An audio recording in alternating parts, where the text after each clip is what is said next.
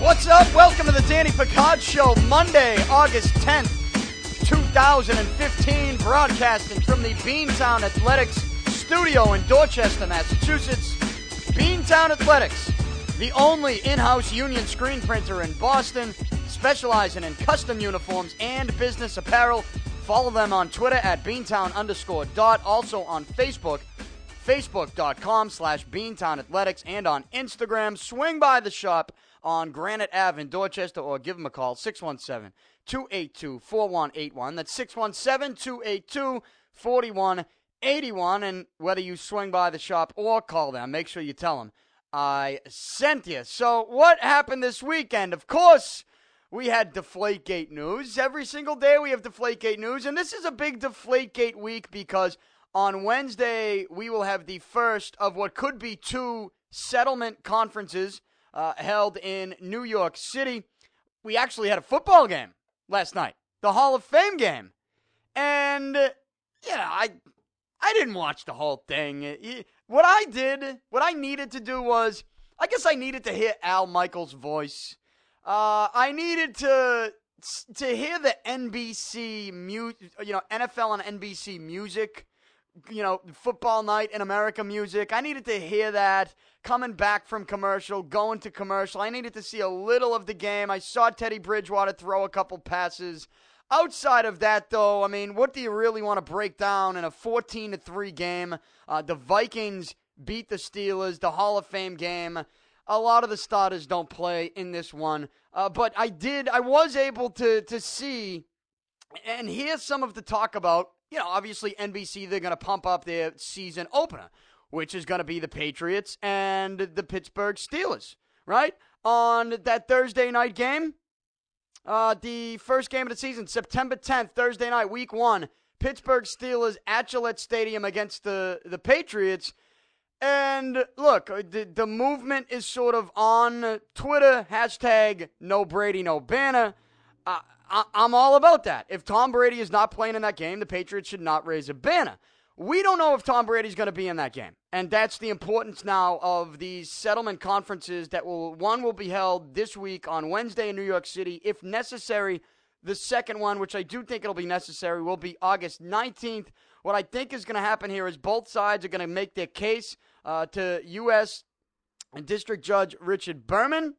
And I think that both sides are going to stand their ground. At least that's what we're hearing because I'll get to the Roger Goodell comments in just a second. Roger Goodell, as we saw and heard and read, made some statements and answered some questions this weekend at the Pro Football Hall of Fame. And he said some interesting things to go along with what we actually read in the legal briefs that was submitted over the weekend by both the NFL and the NFLPA. They were submitted uh, to U.S. District Judge Richard Berman going into these settlement conferences. But here's here's the deal: I don't expect anything to get done before Wednesday.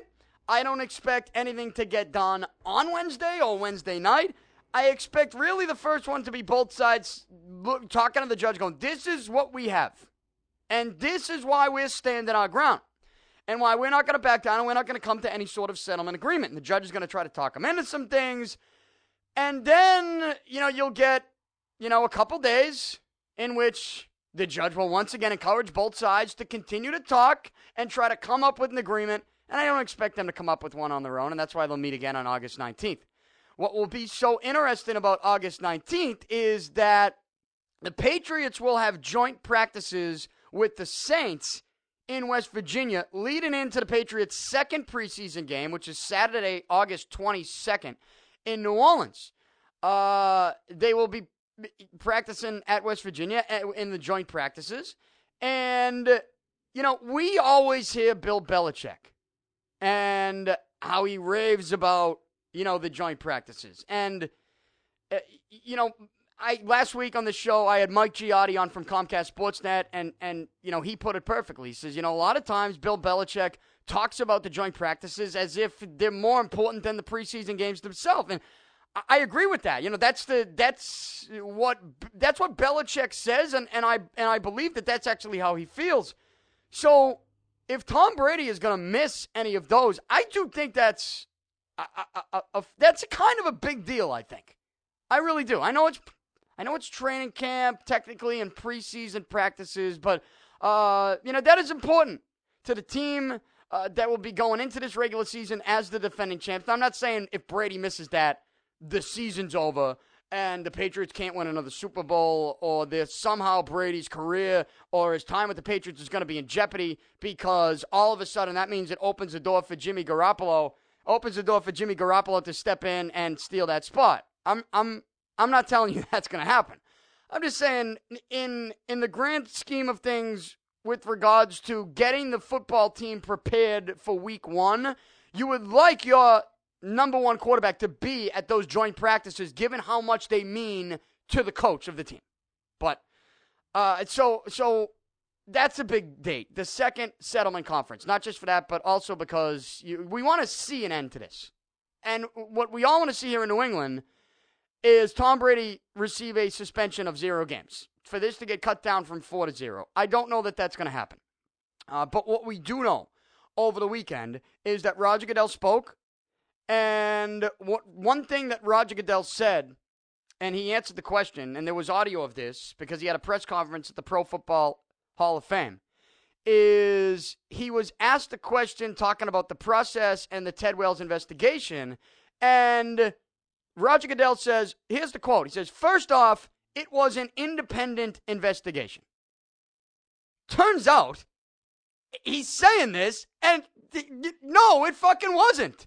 Because over the weekend, as I mentioned, the NFL and NFLPA, they submitted their legal briefs, right? They, they filed their motions uh, to the U.S. District Judge, Richard Berman, in, in advance of these settlement conferences on settlement conference on Wednesday. And if you go to SI.com, Michael McCann over the weekend, he reads these legal briefs. And he comes up with a couple things that appear in the NFL's briefs. Okay? Here's the first thing that comes up. And this is this is something that makes Goodell look even more like a fucking moron and like a liar and an ass clown that we all have assumed that he is in this entire process. Um, because I, I, as I said over the weekend on WEEI, the more stuff, and I've said this on this podcast last week, the more stuff that gets out here, it just makes the NFL look worse and worse. It does, and this doesn't make the NFL look any better. Here's what uh, Michael McCann on Sports Illustrated. He gets these legal briefs from the NFL and NFLPA. He reads them, and and here's what he what he gives us. Says one, while the NFLPA amplifies criticism of Goodell as unfair. The NFL insists it doesn't matter whether Wells was independent. In its brief, the NFL correctly stresses that Article 46 of the collective bargaining agreement lacks any language that compels an independent investigation. Therefore, the NFL reasons the league had no legal obligation to provide Brady with an independent investigation. Wow. I mean, that is some pretty strong stuff. That is basically the NFL saying, you know what? It wasn't an independent investigation. They just admitted that. They've admitted a couple things that are, are pretty interesting and don't make the NFL look good in this deflategate bullshit the last couple weeks. The first was actually instituting a rule now for this coming season that says all PSI levels of footballs before the game will be documented. It's mandatory. The officials now have to document them and there will be random testing at halftime and post game, and for any team. So that's basically the NFL admitting that they fucked up. Okay, that their officials and their league didn't care about what was in the rule book with regards to air pressure in a football. Didn't matter to them until what halftime of the AFC Championship game. Please give me a break. So they admitted that. Now, in in this in these legal briefs that they've given to U.S. District Judge Richard Berman in advance of these uh, these hearings on Wednesday, this hearing, the settlement conference, the NFL, they argue that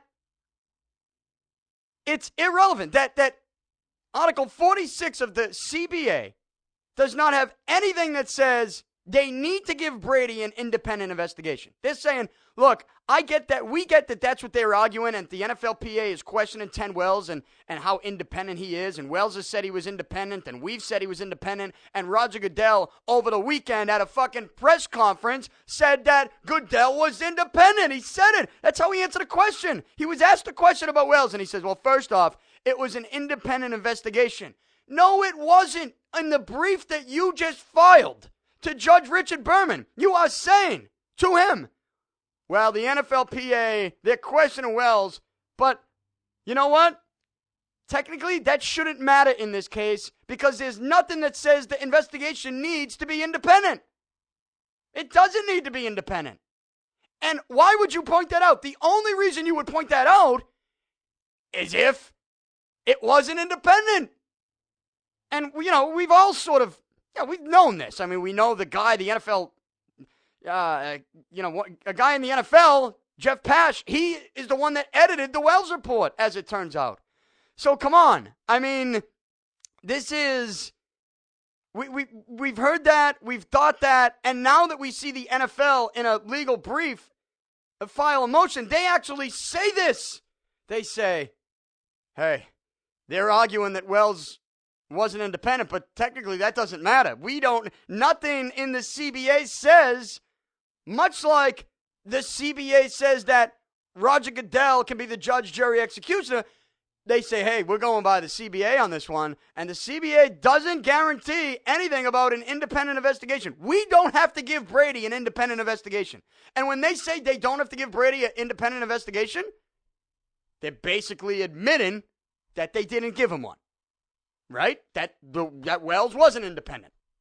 Yeah, I don't. I, the Richie Incognito, you know, he had his stuff with Wells last year or the year, whenever the hell that was, and and he spoke over the weekend, and there were quotes from him that say, you know, Roger Goodell is too much power. You know, Ted Wells, it's never an independent investigation when it has to do with him, or at least in my situation, you know, he said those things. I don't.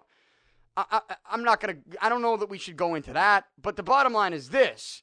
You know, that comes out the same weekend that this comes out, and we see this stuff. This is no coincidence. Bottom line is this.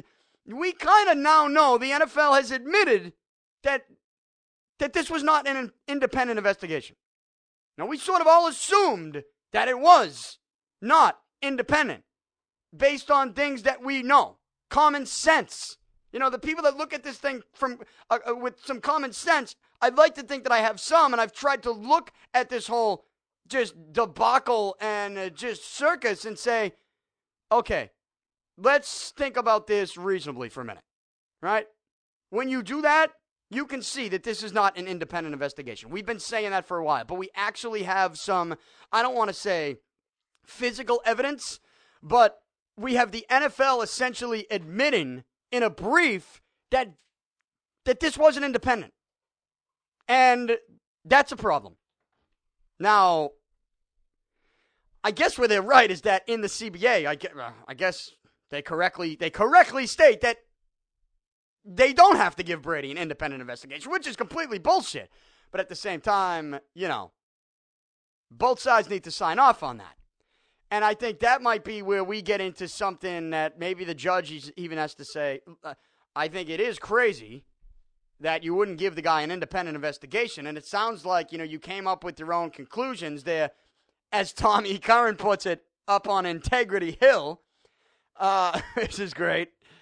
And, um, you know, the judge could say, but the CBA technically says you're right. You don't have to give him an independent investigation. And yes, Roger Goodell can be the guy that's uh, hearing the appeal. So there are some things that, that do scare me with I don't know about Richard Judge Richard Berman.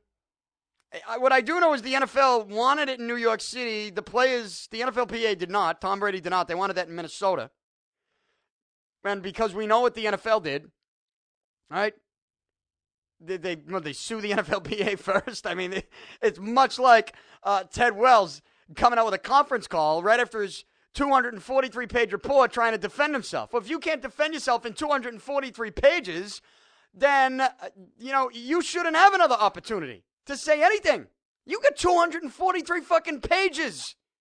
But now we see, well, He was it wasn't independent, and the NFL admits such over the weekend. And then Roger Goodell, even though that he filed these, the NFL filed these briefs. I mean, you got to know that they're getting out.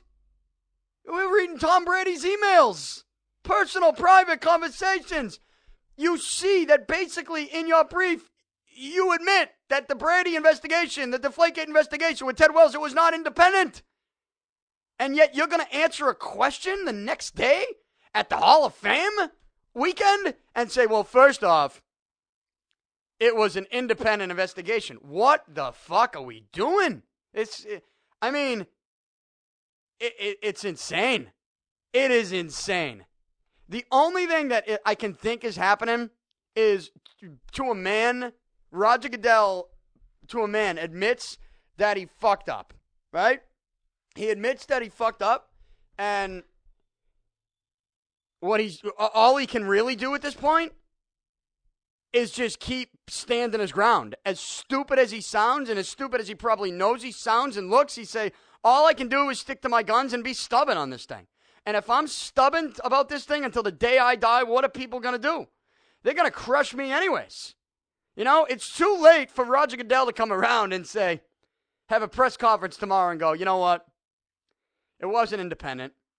Uh, I let this thing get out of line, and, uh, you know, uh, Tom Brady should probably not be suspended. It, it, it really is too late for him to say that and for us to then turn around and go, oh, you know what? He at least he admitted he was wrong. Well, no, you can't. Eh, eh, eh, you're not. Nobody's gonna all of a sudden feel bad for you because you have taken this way too far, and you had chances and you had opportunities to already do this and you didn't do it. I mean, you're the one that could have looked at the Brady suspension and said, "We're gonna cut it down," and you didn't do that. And here we are, and you're still standing your ground, and you're lying about shit. And you're lying about stuff that you know is going to get out into the public, like we see in these briefs, as I read on SI.com, in which the league says, guess what, Judge Richard Berman? Hey, they want to knock Ted Wells from being independent? Guess what? He doesn't need to be independent. How's that? Our CBA says that Tom Brady does not, he, nothing says there needs to be an independent investigation. Now, the NFL in those briefs, if it was independent, they would have said, they would have never said that. You know what they would have said? They would have said, this, they're arguing that Ted Wells was independent, but that's not, you know, they're saying he wasn't independent, but, but that's wrong. He was independent. And here's why the NFL didn't do that because he wasn't indep- it wasn't an independent investigation. They basically admit it in these briefs that were filed. So, uh, that's the latest. I mean, that's the latest on, on Deflategate right? Now, so they're just going to stand their ground. Both sides are standing their ground. I don't know when this is going to end. I, I have no idea. We all need it to end. But one thing they did do last night during the Hall of Fame game, football night in America, Vikings, Steelers, preseason, first one. Uh, what they did was they showed a couple commercials for the for the season opener that Thursday night at Gillette and they say, "Oh, the world champs! It's you know championship night. You know you uh, celebrate the champions, right?" And they showed Steelers players. They showed Patriots. They showed Gronk. They showed the Super Bowl trophy, I believe, being raised by Brady. Only they cut. They didn't show Brady's face. They just showed his hand and the trophy. Oh yeah. Oh, that was Brady's hand. Oh, that was that was Brady hoisting the Lombardi Trophy and they cut him out of it. And they didn't even show it. I didn't see the video. I, I saw a couple. Maybe they showed another one later in the game. But the ones that I saw, the promos, and and as they were teasing the first game of the season, you know, championship night at Gillette Stadium, I didn't see Brady. And I don't know if that's because, as of right now, Brady's suspended, and they say, well, he's not going to play, so we can't show him. That would be false advertising, right? it's it's crazy to think that you're going to have championship night. I mean, I've been saying this for a long time, but I'll, I will continue to say it because Goodell keeps standing his ground, and he's he's had plenty of opportunities to, to back down off of this, and you know admits that that they fucked up, and then it's clear. It, when you file those briefs and you basically admit that it's not an independent investigation, and then you the next day have a you know hold a press conference at the Pro Football Hall of Fame, and you answer a question by saying, "Well, first let me say that this was an imp- independent investigation. it's pretty clear that you're never going to you're never going to back down off of this. You're going to continue to stand your ground until somebody, uh, you know, knocks you off of that throne. You are. That's what's going to happen. They're going to have to. T- they're going to have to knock you off the throne. And, and still, even to that point, he's not going to back down from this. He's standing his ground. He's pounding his chest. Okay. But it's crazy to think that you have all this promotion, publicity, championship night, first game of the season, Thursday night football, NBC, raising the banner. Well, first of all, we don't even know if they'll be raising the banner. Oh, Super Bowl MVP. Nope, no Super Bowl MVP. He won't be there. Right? Now, again, we don't know what happened. I'm saying as of now, that's what it looks like. It, that is that is embarrassing for the that's a, that's an embarrassment for the league. And a league that keeps using these words integrity, values. I mean, come on now. The guy that's not going to be in that game that you're promoting, that's so special because of that player. We're reading his emails, his private conversations. He's not playing in the game, and you're lying about shit. Open, you're openly lying about stuff. And you keep using the word integrity. It's it's it's so this is so stupid. It's not even funny. But this is what you're gonna do. I hope they don't raise the banner. Right? I mean, I know. Look, Robert Kraft. He accepted the penalties, and he had that uh, that that fiery press conference the first day of training camp a couple weeks ago, and he calls out Goodell and the league and uh, all this shit. And you know, I loved it. I loved him calling out Goodell and basically said, I thought we had something in place, and apparently we didn't. I thought the lawyers left the room, apparently they didn't. But then you say, well, well, what can you do? Like, what, what do you do if you get if you if you Kraft, right? I did read a story. Uh, I did read a couple things on Twitter that said there was some owners that were, you know, to a man behind the scenes trying to get to Goodell and say, listen, We've gone way too far. And it's something that I said last week. It's like if you're an owner and you see that the, you know, the face of your league has his private emails released eh, because of the air pressure in a football. I mean, guys, can we just stop? No owner wants his emails read. Private conversations, dinner reservations, color of his pool cover. Nobody does. So enough. This thing's gone too far. And it's time for some owners to step up and and and express that you know, and and and get to the commission and say, I know we have this fight between the owners and the NFLPA, but at some point, both anybody can cross any line, and I feel like maybe we've crossed the line on this one, right? Right. Somebody, people need to step up. Now, I don't know if Robert Kraft's, if he's getting in other owners' ears and telling them. I don't know. I have no clue. But here's one thing that Kraft could do and should do. And we've been talking about this for a long time now. I believe it was Mike and Attleboro on Twitter who, who started the hashtag no, no Brady, no Banner. Right?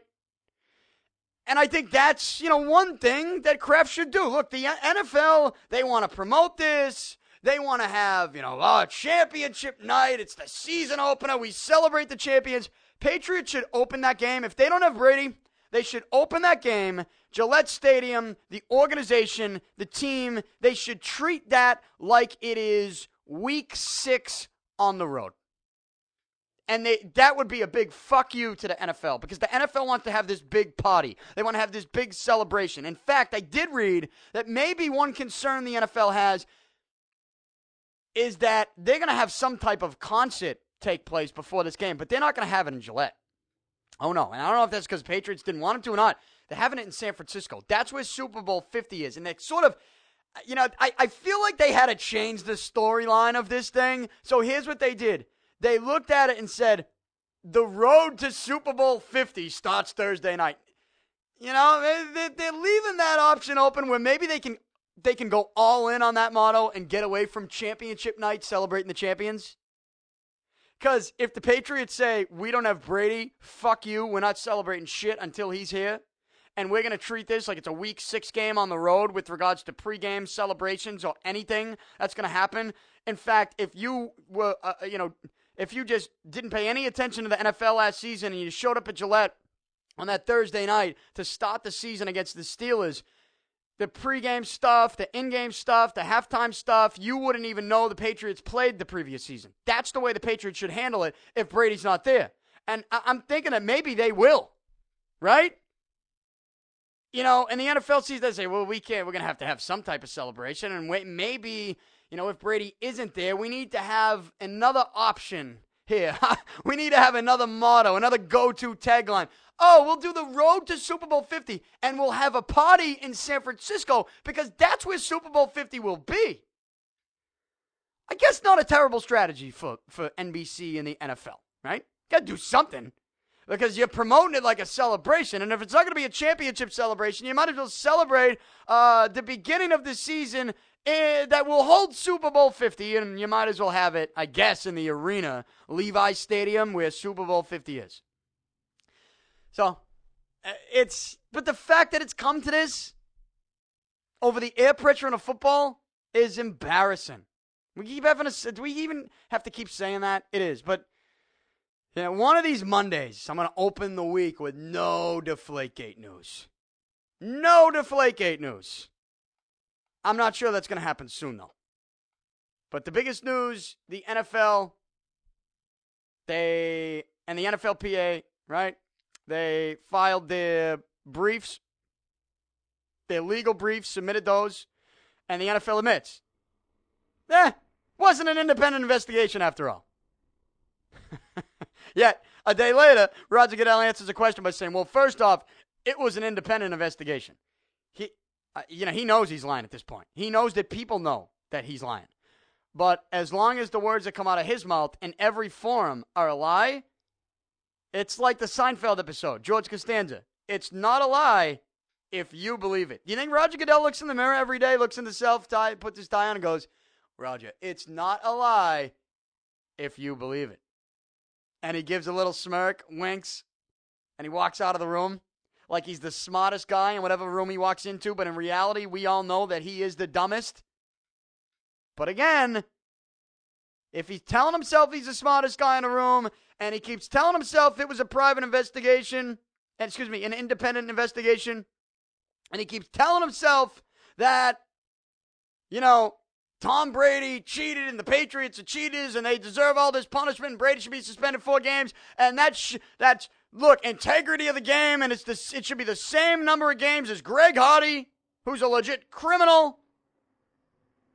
If he keeps telling himself this is true, then he believes it. It's not a lie if you believe it. That's where I think Roger Goodell is at right now.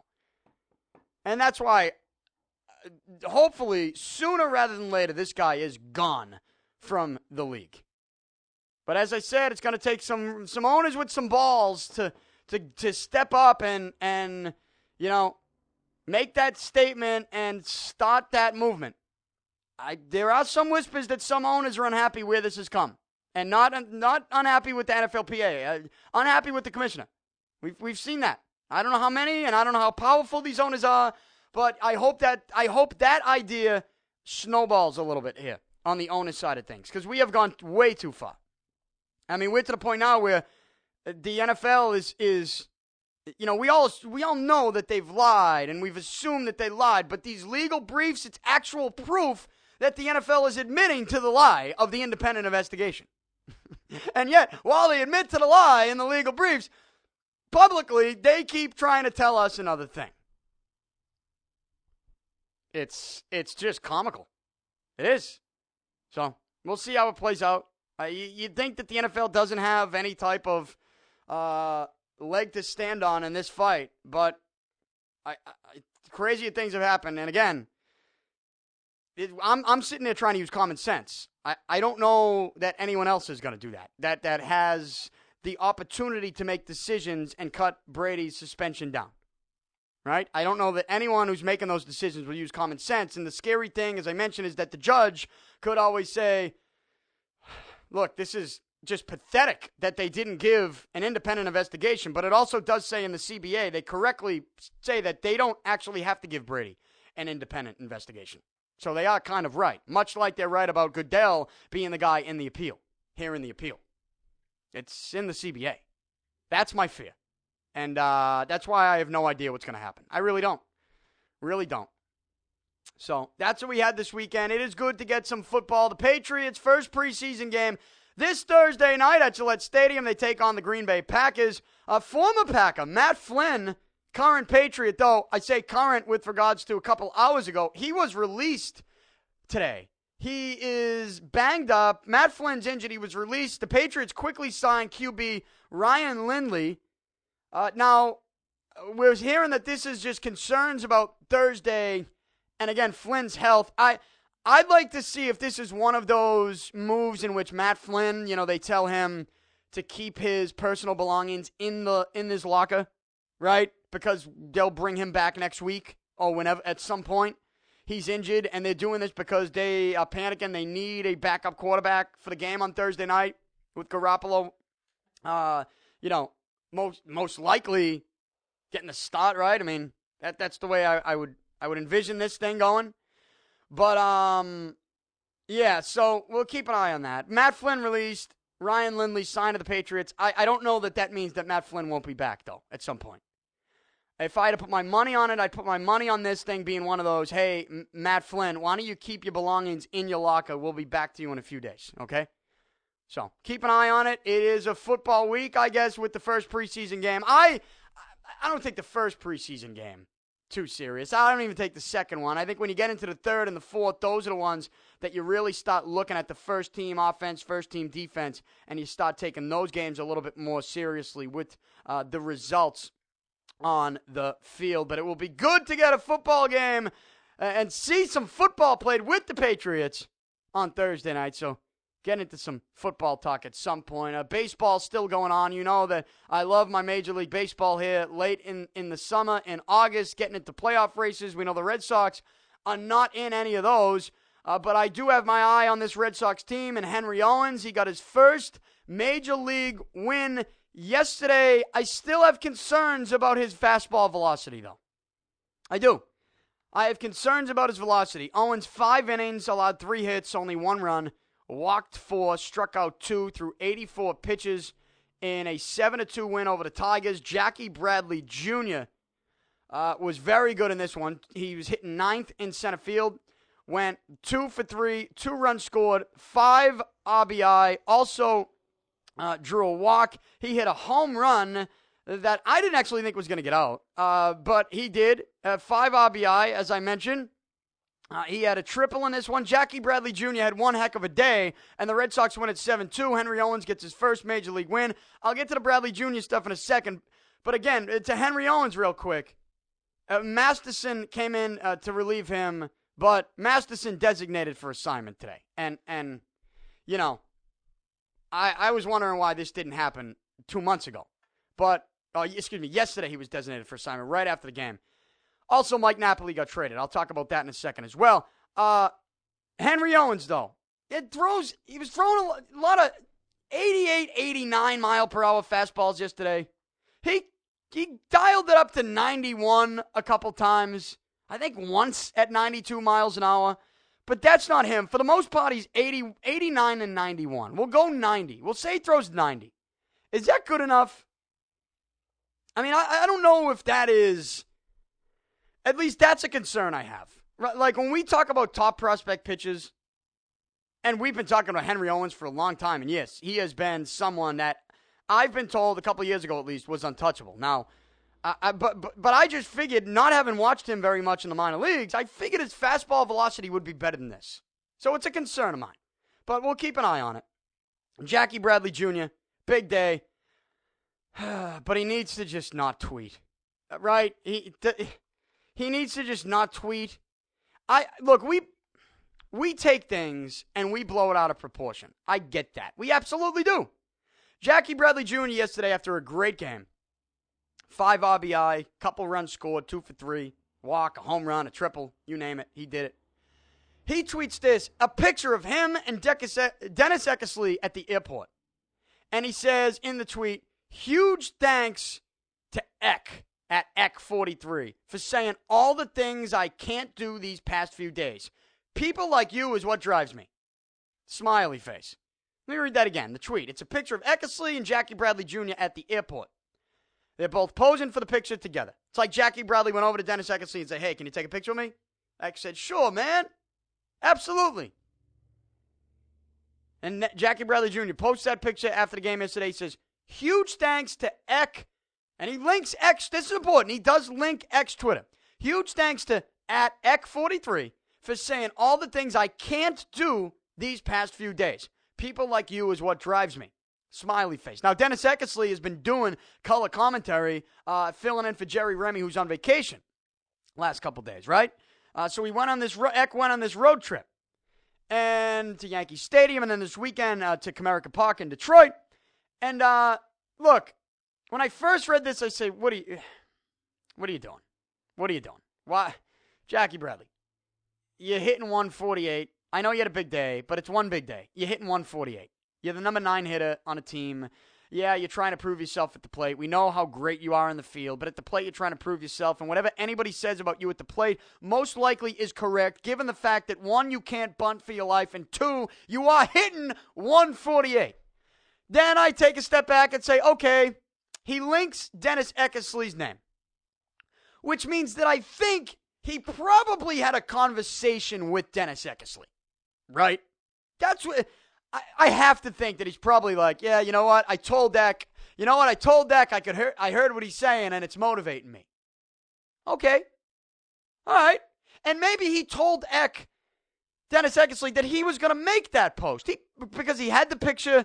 Look, he's not like he's hiding from Eck. He posts a picture there and he links Eck's Twitter account.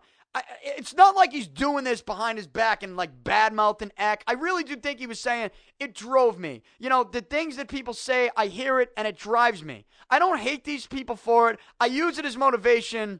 And and you know what? Motivation at this stage of my career, I need it and it's a good thing. I, I absolutely the more I look at that, I think, yes, that's what he was going with it. And he sort of confirms it afterwards in another tweet that says, I was in no way trying to make it seem like I was calling out anyone. It was supposed to be motivational, but got taken out of context, right? Because, look, a lot of people started tweeting and retweeting the original post. And uh, again, at first, I felt the same way as a lot of people said, come on, Jackie. Like, please, you have one good game, and now you're going to do this stuff, and, and you're going to put Dennis Eckersley on blast because he put you on blast when you deserved to be on blast. And I'm not so sure you deserve to be off blast just because you had one good game. Did we take this out of context and maybe overreact to this? Of course we did. Of course we did. That's what we, yes, yes, we did. We did.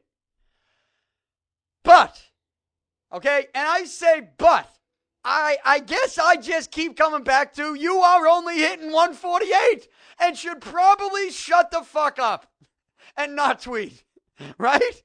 Look, I like Jackie Bradley Jr. I'm rooting for him. And if he wants motivation, he could take some of my shows and use as motivation when he hasn't been able to hit at the plate at the major league level. And he probably should. And I think it's a good thing that he probably is using his stuff as motivation, as he points out. Because clearly he is. At the same time, though, even if he told Eck he was going to do this, it, even if it got taken out of context, I wish he just wouldn't do it. Because here's what he should say to himself Okay, I feel this way, but still, it's not like I all of a sudden got my average back up to, got it up to 300, and then I give this picture.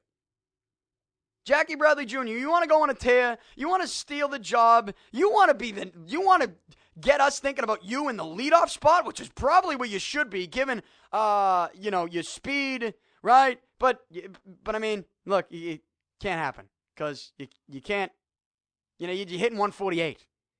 But if you want to get in that conversation, put yourself there, maybe get your average up, go on a tear, prove to us that you can hit at the major league level, then maybe you tweet that stuff out. But in the meantime, I just, even though we did take it out of context, I still wish you wouldn't tweet it. Because at the end of the day, facts are facts, and the fact is you are hitting 148. And you still have not proved to anybody, Red Sox or other GMs that may want you in a potential trade this winter, you haven't proved to anybody that you can hit major league pitching. You, you haven't. You just haven't done it. So, uh, we'll move on. But don't, you know, if you, I guess there should be a rule. You know, if you're not hitting over 200, you shouldn't be tweeting about how you're hitting. Can we do that? Right? Ultimately, I don't care what the meaning is. I don't care what it's about. I don't care if it's said in jest, if it's taken out of context. If you're not hitting at least 200, you shouldn't be tweeting about how you're hitting. Okay? And that's that. We'll move on. Uh, I, will close out the show with, I, I, I, I guess, a little Mike Napoli tribute because we gave I gave the Shane Victorino tr- tribute. Now I gave the Mike Napoli the full tribute on WEEI on Saturday. We played you audio of the 2013 ALCS in Detroit. Mike Napoli hits the solo home run in the seventh inning off Verlander to give the Red Sox a one nothing lead in Game Three at the ALCS. The series was tied at one going into that game. It was Lackey versus Verlander.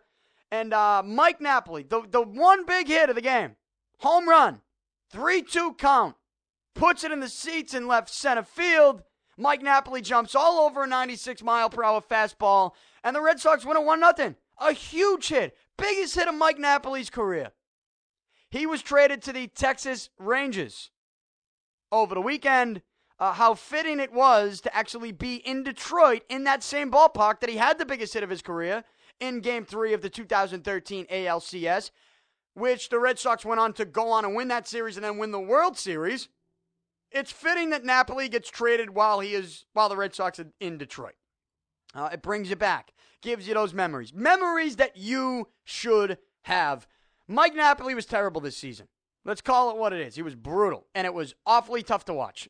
And I get that when he was in the lineup, you know, we, people questioned why. I looked at it and said, well, give it's a contract year for him. You got to think at some point the motivation will catch up here, and you know he's going to turn things around, right?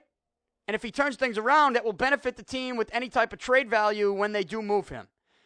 So they traded him, they moved him. The trade value wasn't great. People say, why didn't they get anything for him? They got player to be named later or cash considerations. I say, well again, let's call it what it is. Napoli was no good this season for the Red Sox.